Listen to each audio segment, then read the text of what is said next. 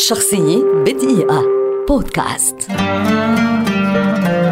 أبو فراس الحمداني. هو أبو فراس الحارث بن سعيد بن حمدان الحمداني التغلبي الربعي شاعر وقائد عسكري حمداني ولد عام 932 للميلاد وهو ابن عم سيف الدولة الحمداني أمير الدولة الحمدانية التي شملت أجزاء من شمال سوريا والعراق وكانت عاصمتها حلب في القرن العاشر للميلاد وهو أحد الشعراء البارزين في تاريخ الشعر العربي.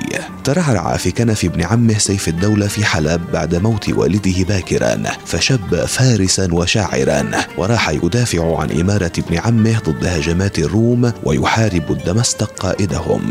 وفي أوقات السلم كان يشارك في مجالس الأدب فيذاكر الشعراء وينافسهم.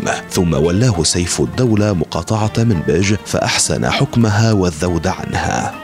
كانت المواجهات والحروب كثيرة بين الحمدانيين والروم في أيام أبي فراس وقد وقع أسيرا في يد الروم مرات عديدة وطويلة أحيانا إلا أنه افتدي وحرر أو استطاع الهرب في كل مرة. لم يجمع أبو فراس الحمداني شعره وقصائده إلا أن ابن خلويه وقد عاصره جمع قصائده فيما بعد ثم اهتم الثعالبي بجمع الروميات من شعره وقد طبع ديوانه في بيروت عام 1873 ثم في مطبعة قلفاط سنة 1900 وتعتمد الطبعتان على ما جمعه ابن خلويه وقد نقل وترجم بعض شعر أبو فراس إلى اللغة الألمانية على يد المستشرق بن الورد وأول أول طبعة للديوان كاملا كانت للمعهد الفرنسي بدمشق عام 1944 ويؤكد الشاعر العراقي فالح الحجية في كتابه في الأدب والفن أن هناك شبه إجماع بين النقاد على أن أجمل قصيدة للحمداني هي القصيدة الشهيرة أراك عصي الدمع التي أخذت مكانها بين أفضل قصائد الغزل العربية. قتل أبو فراس الحمداني على أرض المعركة